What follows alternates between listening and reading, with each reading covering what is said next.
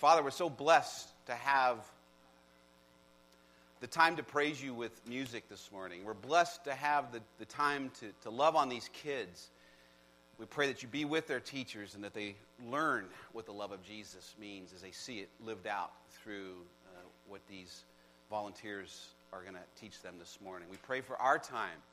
Lord, we come and do a lot of things in our gathering time because we know church is not really just a time or just a place or just an event. It is the people of God coming to worship you. And so we come this morning, Lord, now to worship you in your word. We come, we, we come, we beg to hear from you, to show us your perspectives of how life should be. Encourage us, convict us, change our hearts. Your word is the only thing that will ever do that. And this is why we have come, and now we are ready. We thank you, Jesus, for your word his name we pray. Amen. We're walking through this study of Ecclesiastes. We call it a life well lived. It's kind of like an autobiographical uh, uh, attempt it's from Solomon to describe his life and what he found within it. The life of Solomon, he calls himself the preacher. He narrates, narrates for us several things as he walks through his life. Remember, we, we've so far we've talked about this crisis of understanding life from a biblical worldview. Now, all of you this morning, I know, have a worldview. It's how you look at life, how you look at the things at life, and you say, okay, this is how this makes sense to me. This is how I understand and process what's happening in the world around me. We all have a worldview. The question that I have, the question that Solomon has, actually, the question that God asks is Is your worldview based in biblical thought? That's what we're going to examine this morning is, is the continuing aspect of a Christian, a biblical worldview. And what Solomon has told us is that sometimes we have a crisis with that, right? Sometimes we see what God's doing, we see what's happening around the world and people's lives, and we have to come to grips with what it is God is really doing. We know that there's a crisis there sometimes. We don't understand.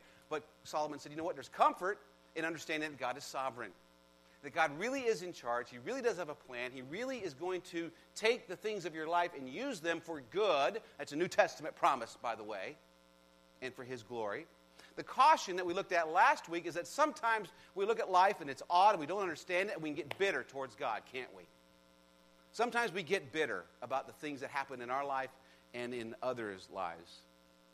Sometimes we try to use God, making deals with God, and we found out Solomon said, Don't do that because you'll just end up being more bitter. Now, for the next couple of weeks, we're going to examine in, uh, passages in chapter 6 and chapter 7 and looking at some corrections in our perspectives. I think Solomon has got some corrections for us to examine. Specifically, our worldview and our perspectives on money, wealth. I get the uh, privilege of preaching about money today. And next week, looking at hardships because money, Solomon says, isn't necessarily all that good. And hardships, he says, isn't necessarily all that bad.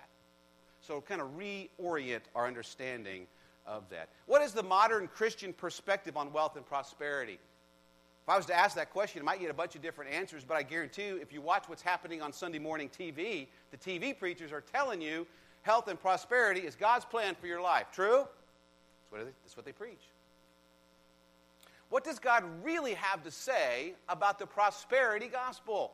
I think we're going to find out that this morning. If anyone should know, it'd be Solomon, right? Richest guy in the planet at that time, maybe one of the richest who ever lived. He knows about the prosperity gospel. And here's the thing when we see the maybe the not so righteous person, the not so church going group, the not so, uh, maybe he's downright wicked people.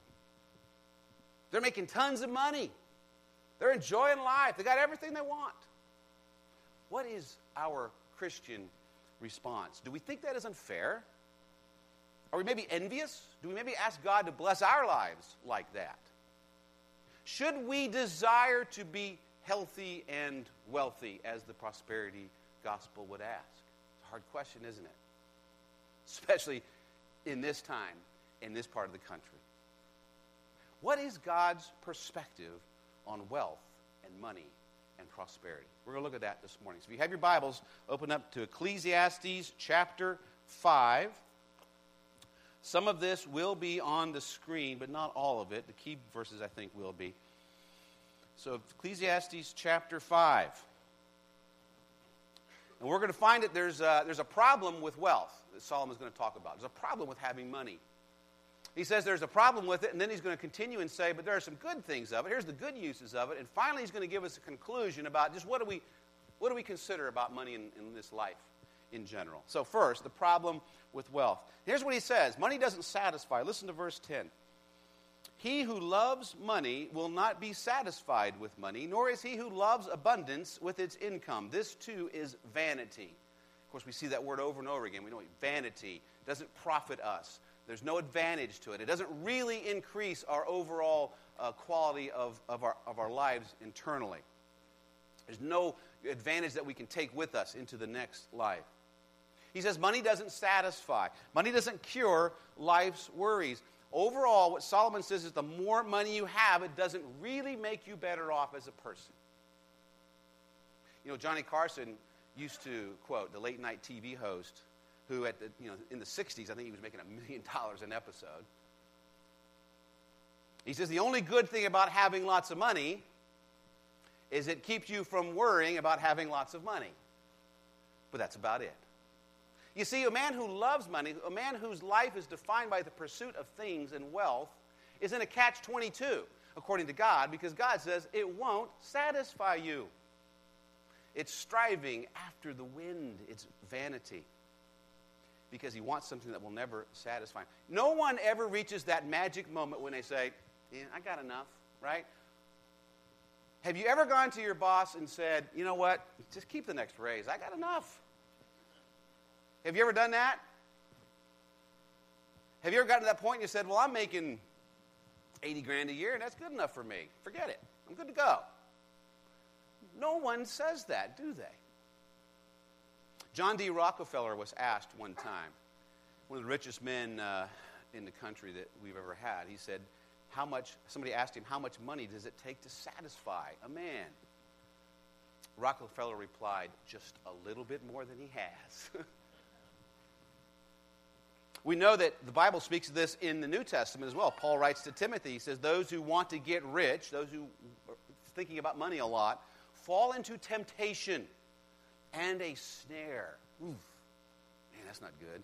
And many foolish and harmful desires which plunge men into ruin and destruction. Money doesn't satisfy. The next thing he says in verse 11 When good things increase, those who consume them increase. So, what is the advantage to their owners except to look on? Money actually complicates life. Money actually can complicate your life. And I know there may be some people here who have a lot of money. This message is not uh, directed at you, it's directed at everyone who is uh, a child of God, who walks with God, who needs to understand a biblical perspective towards wealth. Because in the end, what we're going to see is it really doesn't matter in God's eyes how much money you have anyway. Our lives should be defined by something else. So money complicates life. And those of you who don't have money, have never had money, say, well, I don't get that. How can that actually complicate my life? Well, if it doesn't change you, and money sometimes seems to do that, it will change the people around you. You ever notice how everybody's your buddy when you have a lot of cash? You know those uh, boxing, uh, like heavyweights, when they finally make it and they've been heavyweight champion of the world, and then they climb into the ring. Like, how many guys climb into the ring with them? Like four or five? They're just hanging on, right? They're not really there to help. They're just kind of groupies. They're hanging on. That seems to be happening a lot when you have money. And when you don't have a lot of wealth, when you don't have money, sometimes, most of the time, when someone's your friend, it's generally because of who you are. They like you for who you are. Isn't that nice? That, that people like you for who you are and not for what you have, what you can give them. So, money can complicate your life. Also, can be a distraction. Look at this in verse 12. The sleep of the working man is pleasant, whether he eats little or much but the full stomach of the rich man does not allow him to sleep. Solomon says, you know what? The guy that's working really hard, he gets tired. At the end of the day, he comes home and he eats a meal and he goes to bed and he sleeps really good. Ready to get up the next day and do it all over again. Sleeps like a baby. But Solomon says, maybe not so much the rich guy. Because he worries about how his money is being spent. If he doesn't keep making it, it will somehow be lost to him. Here's the deal no one wants to make a million dollars, spend $20,000 a year, and put $980,000 in the bank. That doesn't happen. If you make a million dollars, generally, what are you going to do? Spend a million dollars. So, what are most folks who live that kind of lifestyle worried about? What's my stock market doing? How are my decisions doing? What's my investment doing? I, I worked for a Christian man who was consumed with what his money was doing. I actually traded for him on the stock market back in the day. That was the worst job I don't ever go trade on the stock market for a living, okay? Maybe you some are doing it. I couldn't handle it. It was a terrible job. But he was consumed with his money and it just it, it ate him alive. He looked over your shoulder all the time. What's my money doing? What's my money doing? What's my money doing? I think Solomon's talking about that. Wealth generally does not give one a peace of mind and a good rest. Not only does it not satisfy, complicate your life, distract your life, it can also weaken you, maybe even hurt you. Look at verse 13. There is a grievous evil which I have seen under the sun, riches being hoarded by their owner to his hurt. You know, back in the day in the 60s, I think it was, there was a singing, singing group called the Temptations. Anybody ever heard of them? Temptations, right? Great singing group. One of those doo-wop groups used to hang out on the side of the road with the trash can burning, right, and singing. Somebody discovered them. They went to, they became Motown. Got famous. Made a lot of money. You know, today only one of those guys is still alive. One shot himself because of alcohol and a broken marriage, both of which came as a result of his wealth. Another used his money to get into drugs. He was found with a bullet through his head after being tossed from a drug dealer's car. Another committed adultery uh, as a result of his lifestyle and destroyed his marriage.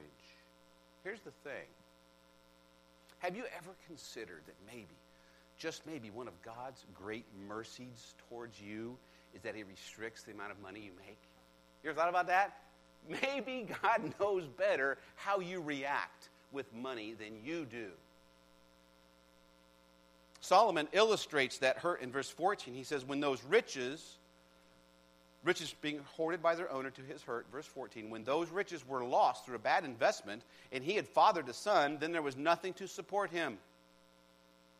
And as he had come naked from his mother's womb, so he will return. As he came, he will take nothing from the fruit of his labor that he can carry in his hand. He says, Riches don't last. This guy had a ton of money, he had a kid, and now he's lost everything. He can't even support his own kid.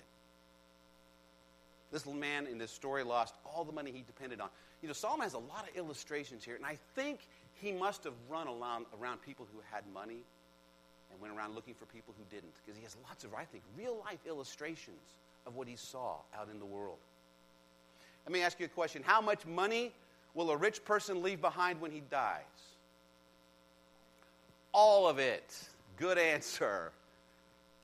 Every single dime. You know, the only place in the New Testament where you hear God speak to someone as a fool is in Luke chapter 12.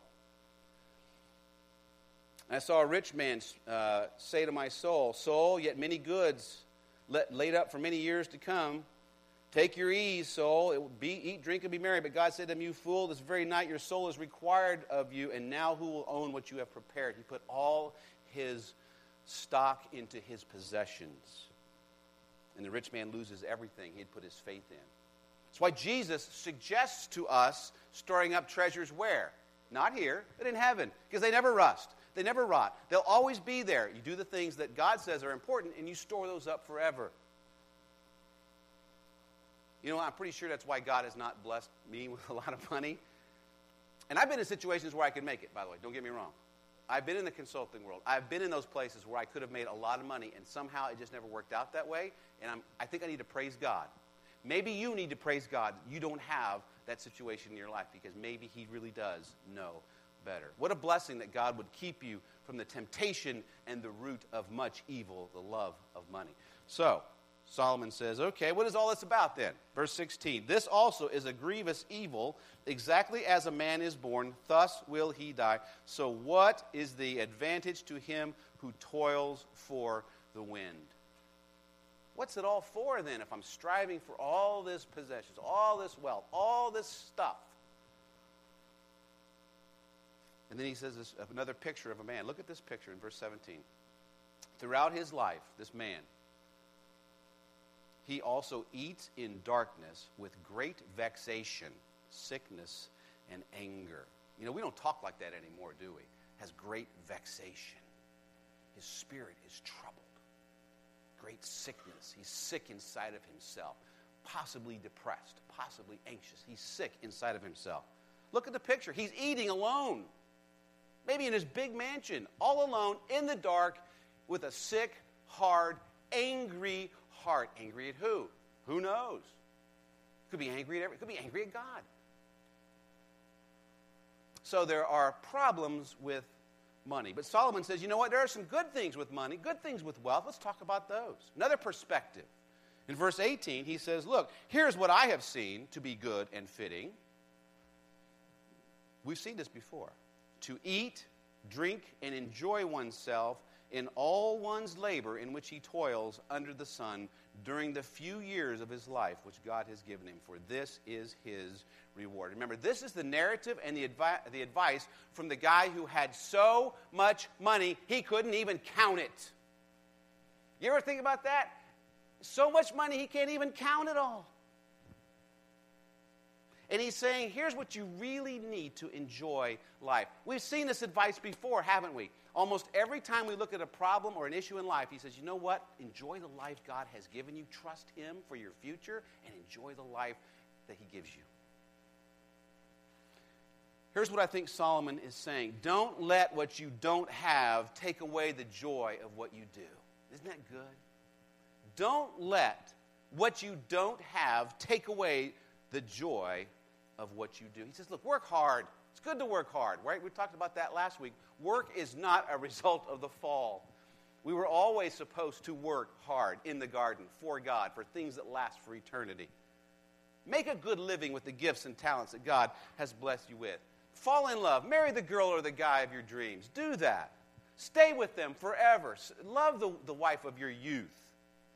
Make sure your home is happy and peaceful. Enjoy life, he says. Go to the ball game. Spend time with your family. Play games. Go to the beach. Go out to the movies. Go catch a good movie. Go get the popcorn and put all that butter on that popcorn and just die well. Verse 19. Furthermore, as for every man to whom God has given riches, underline that. God has given riches and wealth. He has also empowered him, underline that, also empowered him to eat from them and to receive his reward and rejoice in his labor. Underline that. This is the gift of God. Well, what a great way to look at life. God never intended for humans to find joy and meaning in life from a pile of cash. Consider Adam and Eve in the garden. There they are in the beginning, before the fall, with God, the three of them hanging out. A strand of three, they say, is not easily broken. Adam had a wife, he had a job, he had a relationship with God. Life is simple, he had enough. That's the picture of life. With somebody in a relationship with God, having a fruitful life, fruitful labor. Life is simple. Understand now, he is not saying having money is bad. I want you to get that. Because it says right there, God has given riches. God is the one who, who gives the ability to make wealth. He told the nation of Israel, Deuteronomy 8, when you are a rich, prosperous nation, don't think that it was your labor that caused it. I am the one who gives the ability to make wealth. Deuteronomy 8. God's position is very clear. I give you the talents, I give you the ability, I give you what you need to go make wealth if I have so blessed your life to do so. But he says this God empowered him to eat for them. God is also the one who provides the ability to enjoy the wealth and see it for what it is. We should see wealth and money not as the goal of our lives, but as a means to do good, as a means to bring enjoyment into the world for ourselves, our family, and for others, for the kingdom. Again, we just sang that song, Break My Heart for What Breaks Yours. God gives everything to the ministry. Do you think about that? How many of you would sacrifice your children for the ministry? I wouldn't. I don't think you would either. So the wealth that we have has a meaning beyond being able to spend what we want. It's a means to do good in the world and bring enjoyment. Look in verse 19. He says, He rejoices in his labor. That's the gift of God. So the money doesn't really matter. It's the rejoicing in the labor that matters. Don't collect the money and show it off to everybody. You know, when you're blessed, when God blesses, you take a portion of that, give it back to the Lord. I don't preach a lot on money in this church. You'll never see me doing a stewardship series in the beginning of the year. I don't really believe that that's the way God moves in His people. But when, it, when the passage that I'm in says something about money, we're going to talk about it. Because as we all know, money reveals where our hearts are at. You will do with your money, it, revealing where you think your priorities are. So when we have a blessing from God, whether that's every payday or once in a while or whenever, take a portion and give it to the Lord's work. Why? Because you're helping do good in the world through ministry. Hold the rest of your funds with a loose hand, use them for good. A lot of good charities, a lot of good things you can do out there. Give money away, Solomon would say. Use it to help out. But also, he would say, use some of it for just pure enjoyment. Go someplace, see something. Don't get to the end of your life and end up with a big closet of clothes that don't fit anymore. Don't do that, he says. Are you enjoying life right now? Would be my question. Solomon's question would be Are you enjoying life right now? How many of y'all are enjoying life? Really are just digging life? Oh, that's good. Are you celebrating the blessing of God in your life materially? You know, Jesus in John 10 10, he says, I came to give life and give it, what's the word? Abundantly. And that doesn't matter what kind of money you have. The abundant life is not determined upon your checkbook. Realize this. The abundant life is to be enjoyed whether you have a little money or a lot. So we've seen the problem from, with money from God's perspective, the problem with it, the good use of money from God's perspective, whether we have it or not. And now the final correction. Solomon's going to begin a dissertation here in chapter 6 on why life isn't the way, or chapter into chapter 5 into chapter 6, why life isn't the way we want it to be. He's going to challenge our expectations about life. Here's the thing in modern Christian America, we tend to think in terms of material blessing, um, being a material prosperity from God. And it's always about the increase of self. That's just the way modern Christian America is. We generally tend to think about, pray about, ask about our stuff for ourselves. It's an affliction, actually, I believe, in postmodern Christianity that all preaching and all application, it, it simply must come down to what I think and what affects me and what's best for me. And, and sometimes that's true. Sometimes we make an application from Scripture. It's about me and what I think. And it's for, but you know, sometimes God says, you know what, quit thinking about yourself and think about what I think.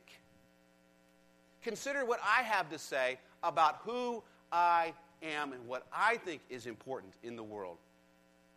Solomon says, in effect, in these next few verses, sit down, be quiet, and just listen to God for a minute. That's going to be our application today. Sit down, be quiet, let's listen to what God has to say about our lives. Because in chapter 6, Solomon is going to show us that prosperity in general is not always good for us. That is contrary to most preaching and most thought in Christian America today. And he's going to say, nope, having a lot of money isn't always the best thing for you.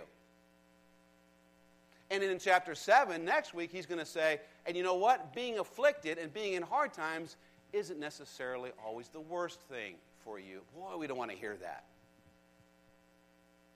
So, no matter how much money you have or don't have, are you on board with that kind of thinking? That's what Solomon is going to ask this morning. In fact, when you think about it, what are the times of your life that you have been shaped the most? Hard times, isn't it? Boy, when things are going good and we're on that, you know, uh, roller coaster of life and it's going down, everything's great, we don't, we don't worry about it. But when things are hard, when things are tough, when we're, when we're in pain and we're hurting, we have to rely upon God and we're praying daily just to get through this day and we're just plain sticking it out with God, boy, that's when He changes who you are. That's when He stretches you and builds you. You know, we look at our kids and we want to give them everything so that they don't have to struggle with the things maybe that we struggled with. But if you never have to struggle for anything, how does that affect people, those kids, ultimately? The Bible says, discipline your child while there is hope. Here's, here's a statement that I'm going to make that I didn't do a good job of as a parent, and so I want to confess that before I ask you to, to understand what I'm saying. Don't let your child have everything. Proverbs 20 says, An inheritance gained hurriedly at the beginning will not be blessed in the end. Too much good is often bad. And maybe as parents, and I'm going to stick my hand up here, maybe we make a mistake when we give stuff to our kids for free because we think the best thing that can ever happen to them, or anyone for that matter, is this is Christian thought today, the best thing that can happen to them is the absence of pain or the presence of pleasure. Do you think that? Best thing that can ever happen is the absence of pain. Never go through life without with pain. That would, let's eliminate pain. And let's always be pleasure. Let's always have enough. Maybe we need parents. Maybe us as parents, we need to love our kids enough to challenge them, set boundaries for them, and let them butt up against those boundaries. Maybe we need to do that. Why? Because that's what God does. God is a parent like this. He loves us enough, He will not tolerate the junk in our life.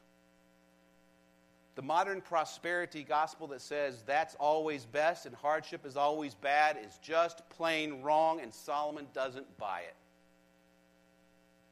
Some of us get stuck sometimes in this mindset of since bad things are happening to me, God doesn't love me.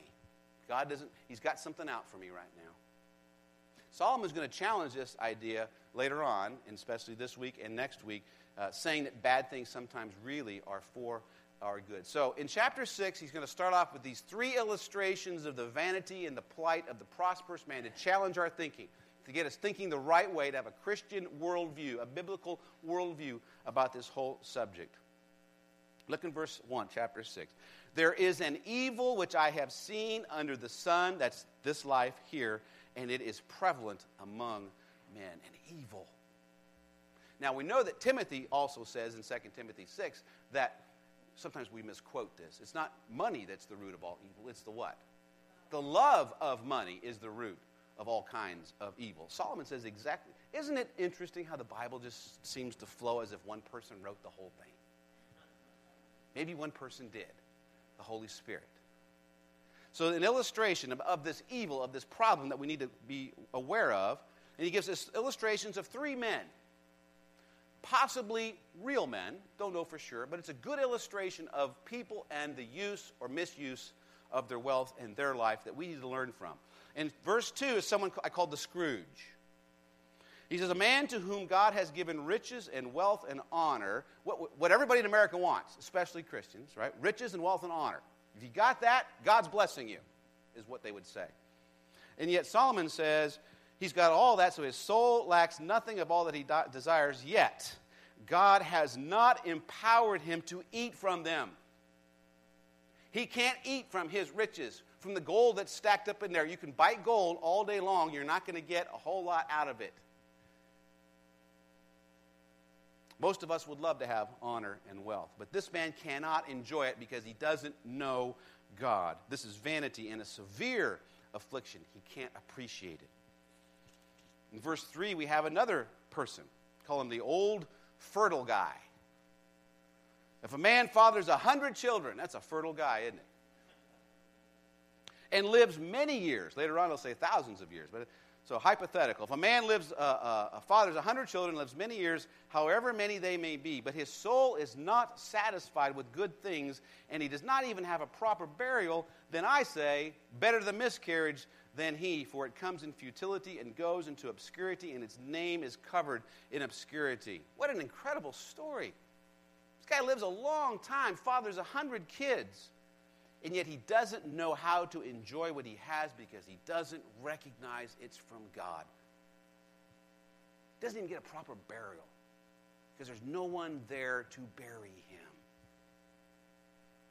And God says, better that he should, shouldn't even been born, he should have been miscarried. Then we see in verse 7 the hungry and wise man.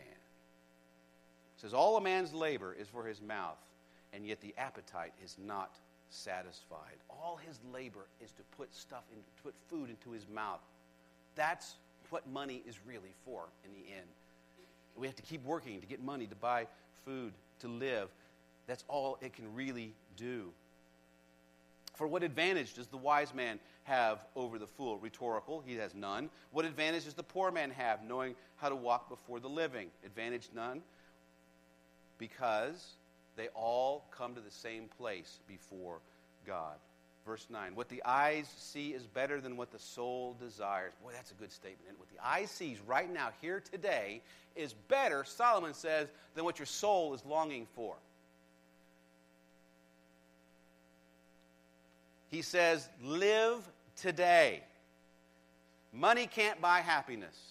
Now, it can buy lots of stuff, they can have lots of fun activities, but it's not going to find your happiness, the desire of your soul will not be met. Your life will not despair if you don't have those things that you want that you don't have. You know, if you don't have the summer house up in Big Bear, you're still going to make it, you know? You really are. If you never acquire that 30 foot RV that you desire, you're going to be okay. And if you drive a used car, you can still have a rich and meaningful life despite the despair that is yours. You really can. Solomon says here that the main purpose of money is to get bread to put into your mouth to keep you alive to enjoy what's called life. Let me say that again. The main purpose of money, so Solomon says, is to get bread to put into your mouth to keep you alive so that you can enjoy what's called life. Pretty simple, isn't it? How do we get it so messed up then? Solomon says we should celebrate, enjoy the life for what it is a precious gift from God. Enjoy life now. The, what the eyes see right now is better than what the soul desires in the future. Enjoy life now. Call some friends and go get a pizza together. Take a drive out to the desert and sweat a little bit out there and have fun. Go to the library. Hang out all afternoon with a good book. Isn't that kind of cool? Stop on the way home from work. Get a cup of good, strong coffee. Just enjoy life. Here's what he's saying Don't look at your house, don't look at your car, wonder how much better life would be if I had a bigger house or a new car. Now, if you want it and you can afford it, your financial house is in order, you get between you and God, everything's okay, go build it. Go buy it. But don't think that a bigger house or a new car will ultimately make your life complete. That's the message. Here's Solomon's summary on wealth from God's perspective, how we should change our worldview. Verse 10. Whatever exists, that's you and me mainly, but the whole universe, whatever exists has already been named. Somebody's already looked at it and said, that's what that is. That's Nancy right there. That's Greg. That's Gary. He's, God has named everybody. He knows who we are. And it is known what man is, for he, man, cannot dispute with him who is stronger than he is. God has created men and women to be satisfied in him alone. He's named us and called us and said, You will never find enjoyment in life apart from me. Do you believe that this morning? You know, the Westminster Catechism says the chief end of man, bottom line, when it's all said and done, y'all know this, is to glorify God and enjoy Him forever. What's the meaning of life? Glorify God and enjoy Him forever. God has already made the call that you and, you and I are made by Him and for Him and in His image. God created man and named him. In other words, He knows everything about you. He created Adam and Eve to enjoy each other and work in the garden, making something with their hands that lasted forever. He made life to be enjoyed, not to be collected. God will not let us be happy through accumulating things. He won't let us be happy that way. And we can't change that fact about Him. It says, For he cannot dispute with him who is stronger than he is. We can't change that way that God thinks. We can fight and we can stomp and we can throw a fit, but it won't make any difference. God made you, and He will make sure you only find enjoyment in Him. We can't change that. We don't run the cosmos. You know, there's that, uh, that story, maybe you guys have heard it, about a ship in the night, and he sees a light in the distance. And they start, you know how ships flash lights at each other, right? So they could communicate. Back in the days before we had cell phones and everything, they'd signal, signalmen would, would flash lights at each other. They have a code. And the, the light in the distance, there's the guy on the ship. The light in the distance is flashing a signal and says, Change your course. And the guy on the ship, he's flashing his light back. He says, No, you change your course. And the guy on the, on the, on the ship, he flashes back and he says, I am an admiral. And the other light flashing back says, I am a bosun's mate. Now, those of you who know anything about the Navy know that's not a very prestigious position. And the guy in the ship flashes back, I am a destroyer. And the other light flashes back, I am a lighthouse.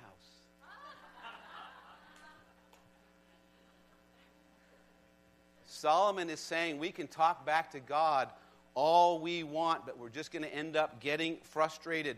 Solomon says in verse 11, it doesn't give you any advantage to argue with God. We are made in His image. He is determined that life is to know me. Get that, Christians. Life is to know me, regardless of whatever else is going on in your life. You may be going through some tough times right now. And, and you might not even like what you're hearing this morning. It's possible. Maybe you don't want to trust God with your life you don't want to have faith. Maybe you want to have explanations. That's what a lot of people want. They just want explanations.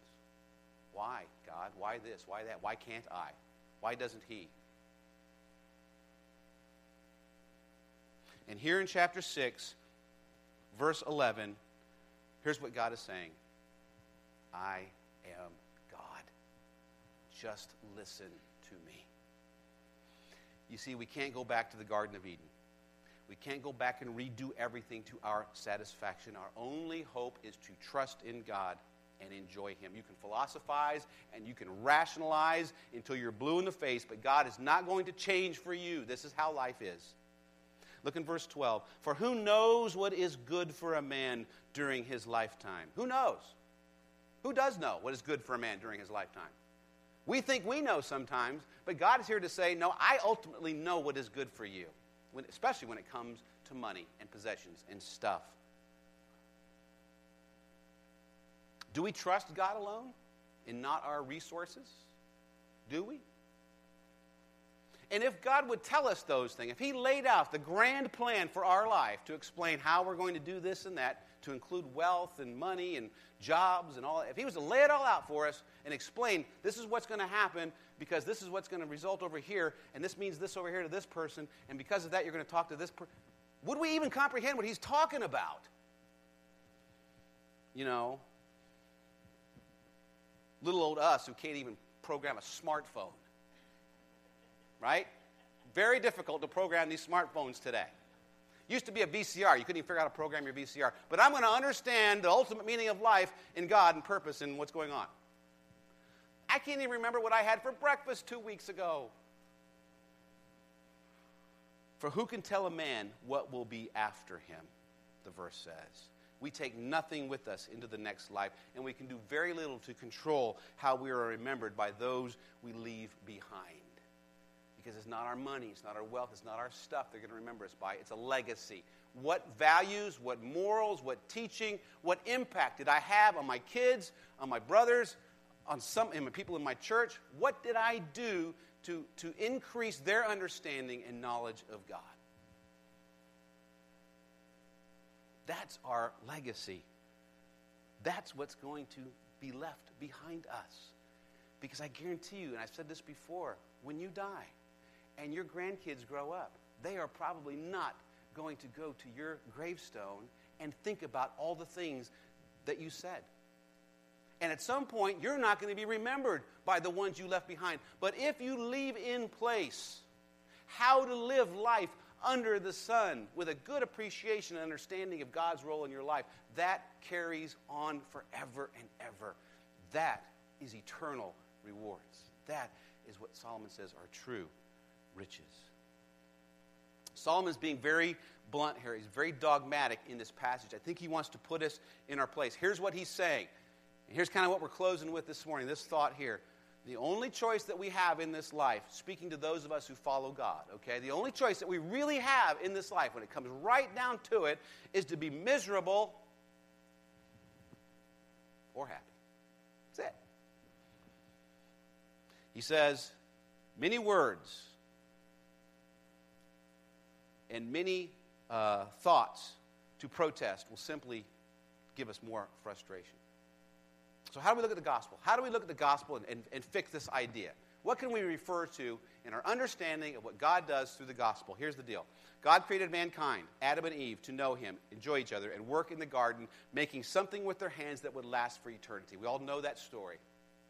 Simple life that glorifies God. But because of sin, which we all own a part of now, by the way, we now work for all that we can selfishly possess, accumulated for our glory, that will eventually rot away or be left to someone else when we die. That's the problem that we have with sin in our lives and in the world. So, how does God fix that through the gospel? Where are we going to go? What are we going to do? And here's the gospel of Jesus Christ. See, it says that if you believe in Jesus and God changes your heart and adopts you and redeems you and restores you, you now have a new life. You're restored to the purpose of God in your life. And we know God and we walk with God throughout all the things of life, just like Adam and Eve were walking with God. We can now enjoy and love each other in the same way God loves us, not in the strife and rebellion and all those bad things that we do today apart from God. And those efforts that we have in this life, we can build things that will last for eternity, something that God uh, will be glorified by. And so we've kind of gone back to the situation in the garden, and Jesus Christ restores that. He redeems the purpose of God in our life. I want you to see that this morning. That's good news. That is the good news.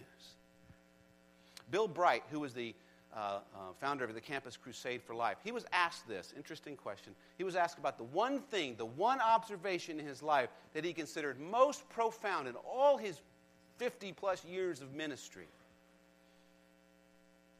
And all the places he had been, and all the people that he had seen, what was the one thought? And without hesitation, here was his answer There are no happy, godless men and there are no unhappy holy ones. Isn't that good? When we are at peace with God, there is a tranquil joy in all of life. And when we're in rebellion, everything's out of Words from Solomon, perspectives from God. Bow your heads this morning, if you will. We'll have a, a prayer here and just a time to reflect and respond. Then I have some things I want to say after, after our prayer. So I want to give you a moment to think about this. If you've been going through or are, are going through hard times right now, stop here this morning, right now, and will you face God and ask Him to use what's going on in your life to make you into something from His perspective? You know, C.S. Lewis said, maybe God will teach you to get rid of all your toys and grow up. God says that He has made everything and He knows what will ultimately make us happy. He tells us not to be so silly as to think that happiness comes from those toys. You will be happy as long as you are walking with God, not with the toys. If that's where you're at, God says you are sorely mistaken. So here's what we do we trust God, we have faith in Him, enjoy the life He has given us. Take just a moment and think about that. Trust God. Have faith in Him in your life, no matter what your situation, and enjoy the life he has given you. Father, we thank you for the life you have given us. We thank you for the gospel. We thank you for the good news. We thank you that we have hope, that you restore our lives, you redeem us, you bring us back into relationship, you give us purpose. The things that we do in relationship with each other and you now have meaning. And if we could just wrap our heads around that more than what's going on in this world, oh, our lives would be so much better. So we thank you for this message from Solomon, as hard as it is, because we know that you love us, and you know this is the best way for us to grow into who you want us to be. In Jesus' name.